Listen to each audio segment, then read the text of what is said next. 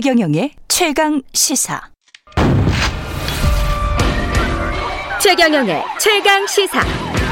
진실 탐사 K.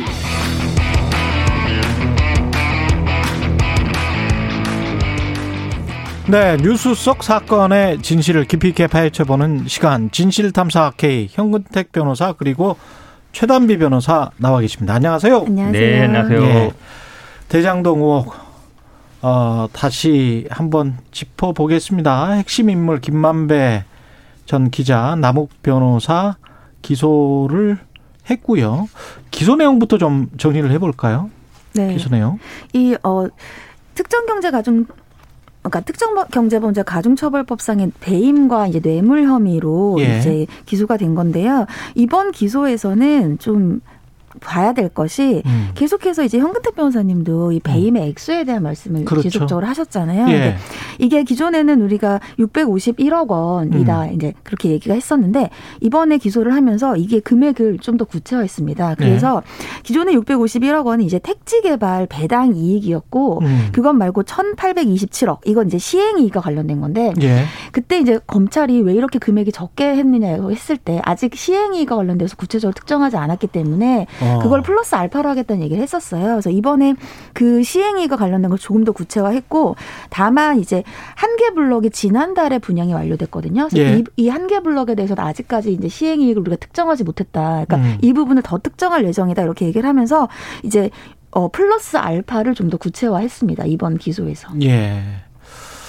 관련해서 사실은 뭐 이 사람들이 배임이고 뭐 뇌물이고 유동규 같은 경우는 뇌물이죠. 네 맞습니다. 그러니까 예. 배임과 뇌물 같이 있고요. 예. 이 뇌물 같은 경우에는 뭐 원래 700억 약속했다 이런 게 뭐 녹취록이나 이런 게 음. 있었는데 그 중에서 이제 우선 5억 원은 받았거든요. 예. 이 5억 원에 대한 것들을 우선 먼저 이제 뇌물로 특정을 했습니다. 700억은 700억에 대한 약속인데요. 그 중에서 예. 5억만 이번에 특정을 했습니다. 그렇군요. 네. 결국은 이제 윗선과 관련한 이재명 후보를 겨냥한 이거는 포함되지 않았군요 기소장에는 지금 포함 안 되는데 조금 예. 더 첨언하면요. 음. 저는 뭐 이 이번 사건의 핵심은 다들 이제 이재명 지사 배임만 갖고 생각하는데 저는 누누이 얘기하지만 음. 이게 뇌물이 핵심이다. 음. 뇌물이 안 되면 배임도 안 될 가능성이 높다라고 계속 말씀하셨죠. 예, 말씀하시죠. 왜냐하면 예. 어, 뇌, 배임이라는 거는 뭐 한쪽에 뭐 손해를 주고 한쪽에 이익을 줘야 되는데 임무에 위배돼야 된다는 건데 그거의 가장 큰 근거가 이제 뇌물이거든요. 예. 근데 뇌물 자세히 보시면 아시겠지만 이제 결국은 이제 김만배 씨가 유동규 본부장한테 5억을 줬다는 건데 이게 왔다 갔다 했잖아요. 현금, 그렇죠. 수표, 그 다음에 현금, 다시 또 예. 현금 수표 이렇게 갖고 예. 5억이 갔다는데 이게 또 수표는 남욱 변호사 사무실에서 발견됐단 말이죠. 그렇죠. 그러다 보니까 이게 실제로 뇌물이 맞느냐. 음. 지금 700억 약속도 사실은 저는 모르겠어요. 저기 들어있다고 들었는데 안 들어있을 수도 있는데. 음. 근데 약속이라는 게 단순히 어, 잘 되면 700억 줄게. 뭐 이 정도 갖고는 안 되거든요. 예. 쉽게 얘기하면 확실한 약속이라 해야 돼요. 그래서 음. 약속인 경우에는 이제 무죄 나는 경우도 많고 또 지금 35억을 이제 남욱 저 변호사가 정민용 변호사한테 그 유언 홀딩스한테 투자하는 걸 실제로 뇌물로 줬다는 거잖아요. 음. 근데 이게 그럼 실제로 이게 투자와 이 뇌물 사이에서 이, 이 증명 음. 이것도 쉽지 않아서 저는 네. 오히려 관건은 뇌물이 될 것이다. 음. 뇌물이 인정되면 이제 배임도 쉽습니다. 예. 그다음에 이제 말씀처럼 배임이 이제 액수 문제인데 액수는 음. 뭐 사실은 뭐 계산 방식에 따르기, 따르기 때문에 다른데 그래서 저는 오히려 수사의 핵심이 돈이다. 음. 자꾸 뭐, 이, 뭐 이재명 지사 배임 관련된 거 수사 안 했으니까 윗선 안 했다 그러는데 음. 오히려 돈을 쫓는 게 맞고 그래서 민주당은 항상 얘기하는 거예요. 왜 50억 100억은 수사 안 하냐. 50억, 50억 클럽. 그렇죠. 55 클럽 사람들 수사해야 되는데. 박상도는 이번에 기소가 안 됐습니까? 안 됐죠. 안 왜냐면 지금 소환도 안 했잖아요. 그랬네. 네, 소환도 안 했죠. 예. 지금 압수수색만 하고. 음. 그다음에 박영수도 박영수는 아주 네. 그 관련된 거 소환도 안 했죠. 그렇다 본다 그러면 사실은 이제 이 배임이라는 거는요, 그냥 어떤 약간 피상적인 걸 쫓는 거거든요. 임무에 음. 위배된다라는 얘기는 그렇죠. 실체적인 게 아니에요. 근데 돈이 추상적인 거죠. 추상적인, 거. 예, 경영상의 판단일 수 그렇죠. 있으니까. 그렇죠. 돈이라는 건데 실체잖아요. 음. 돈이 가는 거는 다 이유가 있는 거잖아요. 세상에 공짜 없는 정신 없다 그러듯이 돈이 갈 때는 이유가 있는 거거든요. 음. 그래서 저희들은 항상 얘기한 거예요. 돈을 쫓아가라. 돈이 들어온 것과 나간 거를 쫓아가면 실체를 밝힐 수 있다라고 얘기하는데 음. 이번에도 보면은 어 저는 돈을 좀 쫓다 말았다. 그러니까 사실은 지금 제가 보기에 제일 음, 그래도 뇌물로 확실한 건 5억 정도인 것 음. 같고 나머지 700억이나 35억은 조금 불분명해요. 근데 그 예. 5억조차도 조금 불분명하거든요. 예. 그러면 오히려 더 큰 돈, 확실한 돈 50억, 100억은 안 쫓아가고 음. 약간 푼돈만 쫓아간 게 아닌가 그런 아. 좀 인상을 지울 수 없어요. 그 노컷 뉴스인가요? 며칠 전에 윤석열 국민의힘 대선 후보가 주임 검사로 부산저축은행 부실 대출 사건 수사할 때 그때 대장동 부실 대출 관련 자료를 확보했는데 덮었다. 뭐 이런 보도가 나왔거든요. 이게 이제 민주당이 이야기하는 그 부실 대출과 관련해서 봐준 거 아니냐. 불법 대출 수사를 할 때. 그래서 이것도 좀 수사를 해라 검찰이. 이렇게 그렇죠. 지금 주장하는 거잖아요. 네, 왜냐하면 결국 이제 직무유기 특수 직무유기인데요. 예. 특수 직무유기가 이제 공소시가 10년입니다. 근데 이게 2011년 사건인데 직무유기 같은 경우는 언제 종결되느냐 행위 종료 시점이 있어서 저희들이 이제 공소시효는 살아 있다고 보고 있고요.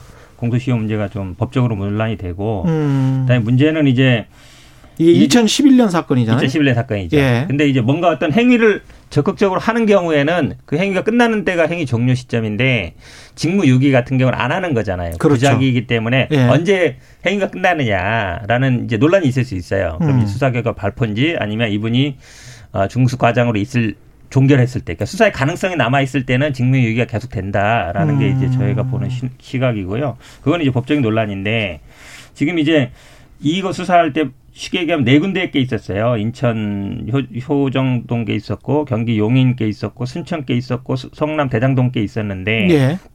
금액이 더 적은 거.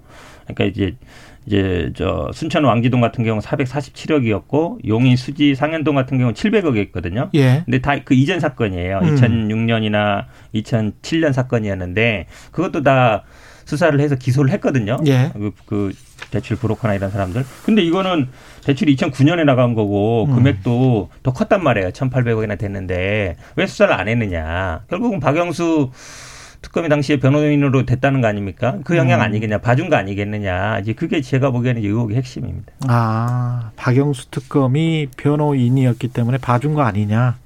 근데 이때 이 부산저축은행과 관련되어서는 뭐 특수직무 얘기를 하셨는데 예. 직무 유기는 이제 직무를 안 해야 되는 거잖아요. 근데 수사를 음. 했어요. 그리고 그 당시에 수사에 그 부산저축은행과 관련된 수사는 다시 말씀드리지만 저축은행이 직접 투자를 하면 안 됩니다. 그래서 그 당시 밑에 법인들이 있었는데 예. 이 법인들에게 지분을 어, 확보하는 방식으로 투자를 했느냐. 법 위반이냐 그걸 본 거예요. 음. 그리고 실제로 봤을 때 그것이 그렇게 그 저축은행이 직접 투자한 것이 아니라 일반 대출인 걸로 파악이 돼서 이제 그 당시에 그 기소가 안 된 거고요. 예. 저 저번에도 이제 현 변호사님 말씀해 주셨는데 그 뒤에 결국 4년 뒤에 어 기소하지 않았느냐? 근데 그건 음. 다른 기소예요. 그러니까 그 조 씨라고 그 중간에 이제 사람이 있는데 그 조 씨가 알선 수재 혐의로 기소가 된 거거든요. 음. 그러니까 그 당시에 부산 저축은행 관련되어서 아무것도 하지 않았다는 건 아니고 그 당시 수사를 했어요. 저축은행이 직접 투자했느냐? 아니었기 때문에 일반 대출로 판단이 돼서 기소를 하지 않은 것이고 조 씨는 알선 수재입니다. 별도의 죄요. 관련되어 있는 사람이긴 하지만 그래서 그 당시에 뭐 아무것도 하지 않았고 덮었기 때문에 특수직무유기다 이거는 이제 민주당이 지금 주장을 하고 있는 바이긴 한데 뭐 여기와 관련되어서는 이제 현재는 그냥 주장일 뿐이기 때문에 음. 직무유기까지 보기는 좀 어렵지 않나 싶습니다. 조금 첨언하면요. 그 예. 당시에 예. 그 제가 말씀드린 뭐 수지 상현동이나 뭐 순천 왕지등 같은 경우도 다 그거였어요. 대출 알선. 대출을 알선한 거에 대한 그 중간에 수수료 받거나 이런 사람도 브로커들 음. 수사한 거였거든요. 그리고 실제로 말씀처럼 그 조모 씨가 2015년에 수원지검에서 구속돼서 재판받은 것도 그거 맞습니다. 근데 그 당시에 지금 이 노컷뉴스 보도한 건 그거예요. 압수수색 다 검찰이 갖고 와서 이제 나중에 그 업소물 돌려줄 거 아니에요 저축은행에 예. 그 돌려준 걸 가지고 회계법인에서 분석을 한 거예요. 음. 분석을 했을 때 아까 말씀드린 그 네 개 대출건이 다 문제가 있다. PF 대출이고 다 문제가 있다 했는데 음. 세 개는 이제 기소가 됐단 말이에요. 수사도 하고. 근데 요거는 대장동 건만은 기소가 안 됐어요. 참고인 조사만 이뤄지고 수사도 안 되고. 그당 당시 주인 검사가 윤석열이었고 변호인이 박영수였기 때문에 이 얘기가 나오는 것이죠.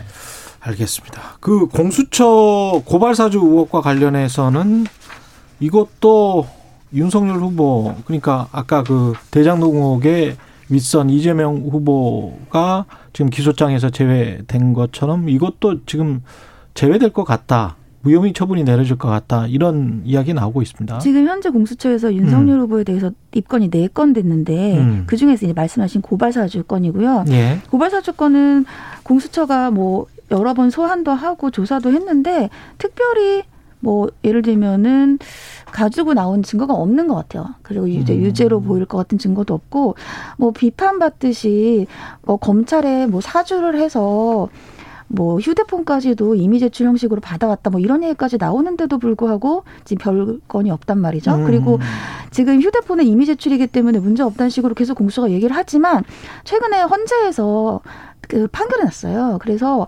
압수수색을 할 때 이미 음. 제출받은 휴대폰이라 하더라도 그래도 여기에서 새로 유의미한 유죄의 증거가 나오려고 한다면 음. 별도 압수, 압, 영장을 받아야 된다. 근데 지금 아. 공수처 그걸 안 했거든요.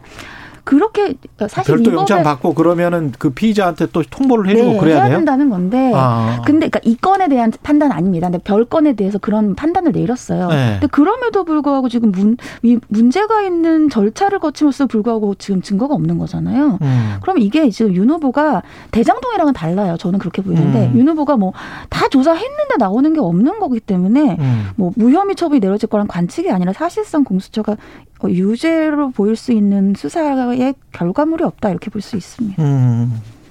저도 뭐 그런 수순으로 가는 것 같아요. 예. 왜냐하면 이게 사실은 어, 아시겠지만 이 그 당시에 고발장을 누가 작성했는지 문제잖아요. 핵심이 음. 그거거든요. 예. 누가 작성했는지가 나와야 되고 그 다음에 그러면 이제 그걸 누가 시켰는지가 나와야 되는데 음. 지금 고발장 누가 작성했는지 못 밝혔잖아요. 고발장은 어쨌든 나왔습니다. 그러니까 결국은 이제 밖으로 나왔는데 그게 누가 작성했는지는 모르는 거죠. 음. 그 당시에 뭐 컴퓨터나 아마 뭐 집에서 했는지 어쩐지 모르기 때문에 저는 제가 봐도 뭐 공수처 수사는 별 뭐 아마 단서를 못 찾은 것 같고. 그러니까 나머지 건들 있지 않습니까? 뭐 가령 한명숙 전 총리 모해 위증 교사 수사 방해 지금 했다. 이제 네 건이라 하는데 하나 더 있죠. 최근에 이제 나온 게 아마 네. 현대차 네. 왜냐하면 그때 이제 특검에서 네. 삼성이 MB 변호사비 대납했다는 게 있었잖아요. 음, 그게 음. 이제 특검이 끝나고 중앙지검으로 넘어왔어요. 그 음. 당시에 이제 중앙지검장이었고 이제 한동훈이 차장이었는데 현대차에서도 이제 더 많이 줬다. 근데 기소도 안 됐다. 이런 얘기가 있었거든요. 예. 5까지 하면 다섯 개인데 판사 사찰 문건 그렇죠. 판사 사찰 있고 뭐 옵티머스 부실 수사인데 현재 아마 수사가 진행 중인 거는 한명숙 모해 위증 사건에 대해서 음. 어 그걸 사실은 이제 감찰을 하려고 했는데 인권부로 돌려버린 거 아니냐. 이문정 이거는 직권남용입니까? 그렇죠. 수사하려고 음. 했는데 네. 뭐 다른 사람으로 바꿔버린 거 아니냐 음. 이 얘기했는데 이것도 아마 서면 조사 서면 의견서를 아마 제출하라고 한 것 같은데. 이것도 제가 보기엔 아마 좀 소환에 부담이 있어서 그런 거 아닌가 싶어서 음. 어, 좀 정리 수순 아닌가. 실제로 어떤 뭐, 근데 제가 보기에는 그래도 이게 고발사주와 다른 게 고발사주는 대부분 뭐 검사나 이분들이 뭐 윤석열 측근이고 이러지만 음. 지금 그 이 현명수 사건 같은 경우는 감찰부장이나 이문정 검사 같은 경우가 아마 구체적 진술을 했을 것 같거든요. 음. 그래서 약간 이건 제가 보기에 서면 조사까지 간 거 보면 그래도 판단을 하려고 하는 거 아닌가 그렇게 보고 있습니다. 그 최남비 변호사님 네. 그 관련해서 덧붙이실 말씀 없어요? 아, 그한 서너 건 정도가 지금 네, 그러니까 계속 피의자로 입건은 돼 있는 돼 있는 상태. 그러니까 고발했으니까 입건이 됐겠죠. 당연히. 예. 고발은 이제 뭐 사세행 이렇게 제 3단체들이 음. 고발을 한 거고, 근데 음. 공수처가 이 사세행이 고발장을 낸 거를 검토한 다음에 이제 윤 전 총장에 대해서 입건을 했는데, 근데 고발장에 없던 손준성 검사도 입건했다. 그러니까 손준성 검사가 이 두 번, 두 차례 소환이 되고 또 소환을 해달라 이렇게 얘기를 했는데 이때 손준성 검사가 이, 이 뭐, 뭐죠 아까 저희 그 판사 사찰 이거 음. 관련되어서는 고발장이 없었어요. 예. 근데도 손준성 검사를 이제 입건을 했단 말이죠. 음. 그러니까 물론 뭐 수사가 필요해서 입건할 수도 있지만 이런 것들을 봤을 때에는 고발 사주 뒤에 나머지 세 건이 고발 사주에서 특별히 이제 어떠한 유, 유의미한 수사를 못했단 말이에요. 음. 그럼 뒤에 예를 들면 판사 사찰 문건 이런 걸 새로 입건을 할 때 정말로 아 판사 사찰 문건이 고발이 됐기 때문에 입건하고 수사를 하는 것이 이렇게 보이는 게 아니라 음. 고발 사주를 제대로 못했으니까 추가적으로 입건을 하는 게 아니야 또 이렇게 보일 수가 있다는 거예요. 그래서 향후에 공수처의 수사가 좀 난항을 겪지 않을까 이런 생각이 듭니다. 예. 제가 보기에는 아마 이제 기본적으로 공수처 설립의 취지가 보시면 알겠지만 어, 검찰의 뭐 수사를 잘못하거나 아니면 그게 타겟이었거든요. 핵심적으로 예. 무슨 로비를 받거나 이런 부분이어서 음. 뭐 아마 검사 상대로 한 수사 고발이라든지 이런 게 들어오면 아마 공수처가 일본으로 수사할 수밖에 없을 것이다라고 음. 보고요. 근데 아마 제가 느끼는 생각은 아직까지는 공수처가 검찰을 수사할 만한 정도의 뭐 실력과 준비가 돼 있느냐. 이 제가 보기엔 그런 회감이, 회의가 좀 들어요. 왜냐하면 예. 처음부터 사실 검찰은 그동안 수사를 계속 해왔고 본인들의 음. 뭐 불리하거나 이거는 쉽게 내놓지 않을 것 같은데 음. 공수처가 그럼 좀 전격적으로 이렇게 들어가야 되는데 그런 부분은 아직까지 예, 잘 못하고 있는 게 아닌가 이렇게 보입니다. 이 마지막으로 이게 그 법적인 문제까지 될 수 있나요? 그 윤석열 국민의힘 대선 후보의 장모 최모 씨가 본인 소유 경기도 양평 땅을 외손주 두 명에게 증여했다.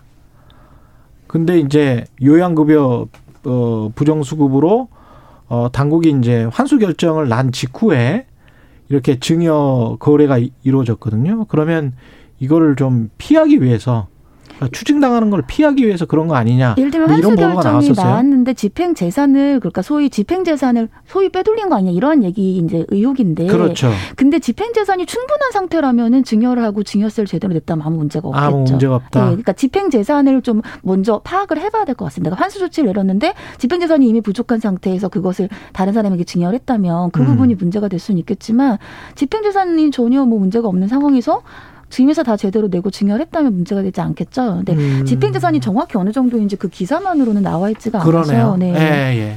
약간 문제 될 수 있는 게 그러니까 음. 이런 경우 속이기만은 재산을 빼돌렸다 하는 경우에 음. 형사적으로는 강제집행 면탈이라는 게 있거든요. 쉽게 하면 음.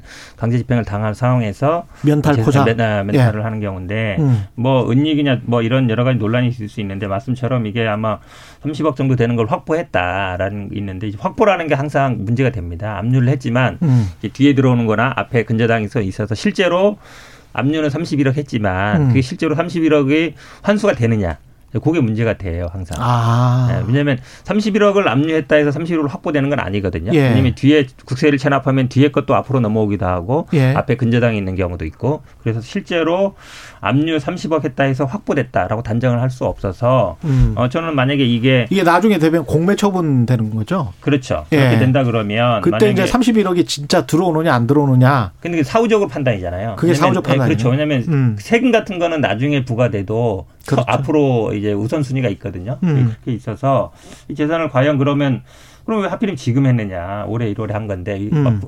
검찰에서 뭐저 압류 조치 들어가고 이럴 때 음. 충분히 의심받을 수 있는 상황이죠. 알겠습니다. 오늘 말씀 감사하고요. 지금까지 진실탐사 K 현근택 변호사 최단비 변호사였습니다. 고맙습니다. 네, 고맙습니다. KBS 라디오 최경영의 최강시사 듣고 계신 지금 시각은 8시 47분입니다.